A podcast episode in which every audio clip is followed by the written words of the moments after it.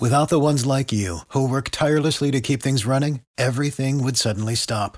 Hospitals, factories, schools, and power plants, they all depend on you.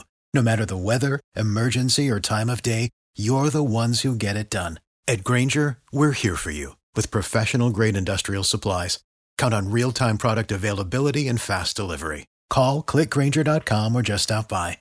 Grainger for the ones who get it done.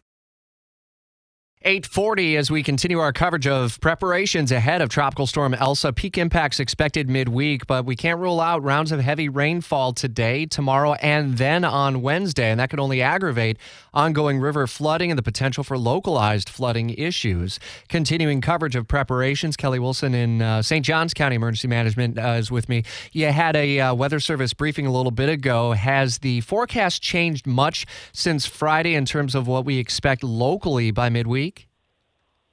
Hey there, Rich. No, you know, so far the forecast is um it's kind of holding with that you know bands of heavy rain and windy what you were just talking about and um you know everybody's kind of just waiting to see what what does Elsa look like once she gets on the other side of Cuba? How much does di- Cuba disrupt it?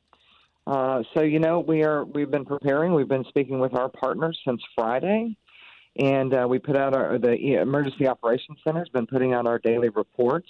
Um, you know, our partners are all well aware. We we feel like we do this every year, mm-hmm. and so our partners are standing by and they're ready. And we've been briefing our partners, and we've been you know back and forth with them all weekend.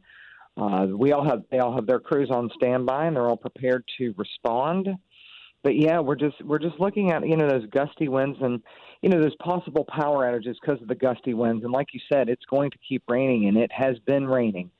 So, you know, if the wind's a little gusty, you know, sometimes when the ground is saturated, the trees will start tipping it. We may have some trees down, which may in turn have some power outages. So, you know, what we're asking folks to do is like their their normal preparedness actions, but maybe go outside right today. It's a holiday.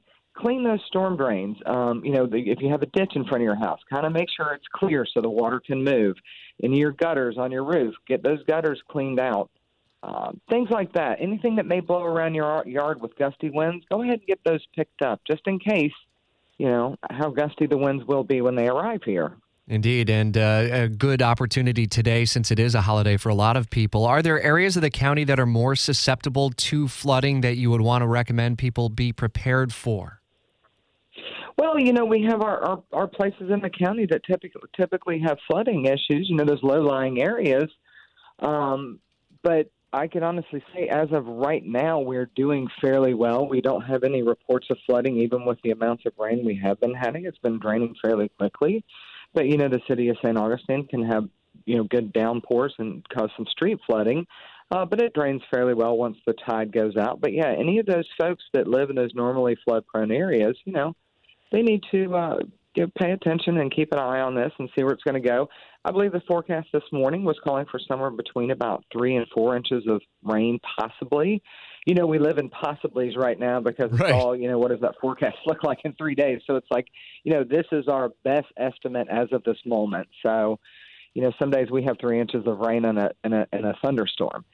So hopefully this, you know, this won't be one of those Debby's that dropped 15 inches of rain on us, it's going to move fairly quickly once it goes through our area. But we definitely need to make sure everyone is paying close attention to this because it has been the holiday weekend and everyone has been celebrating the 4th of July. But if you got any of those 4th of July tents left in your yard from your 4th of July party, we recommend go ahead and get those taken down and stored in your garage.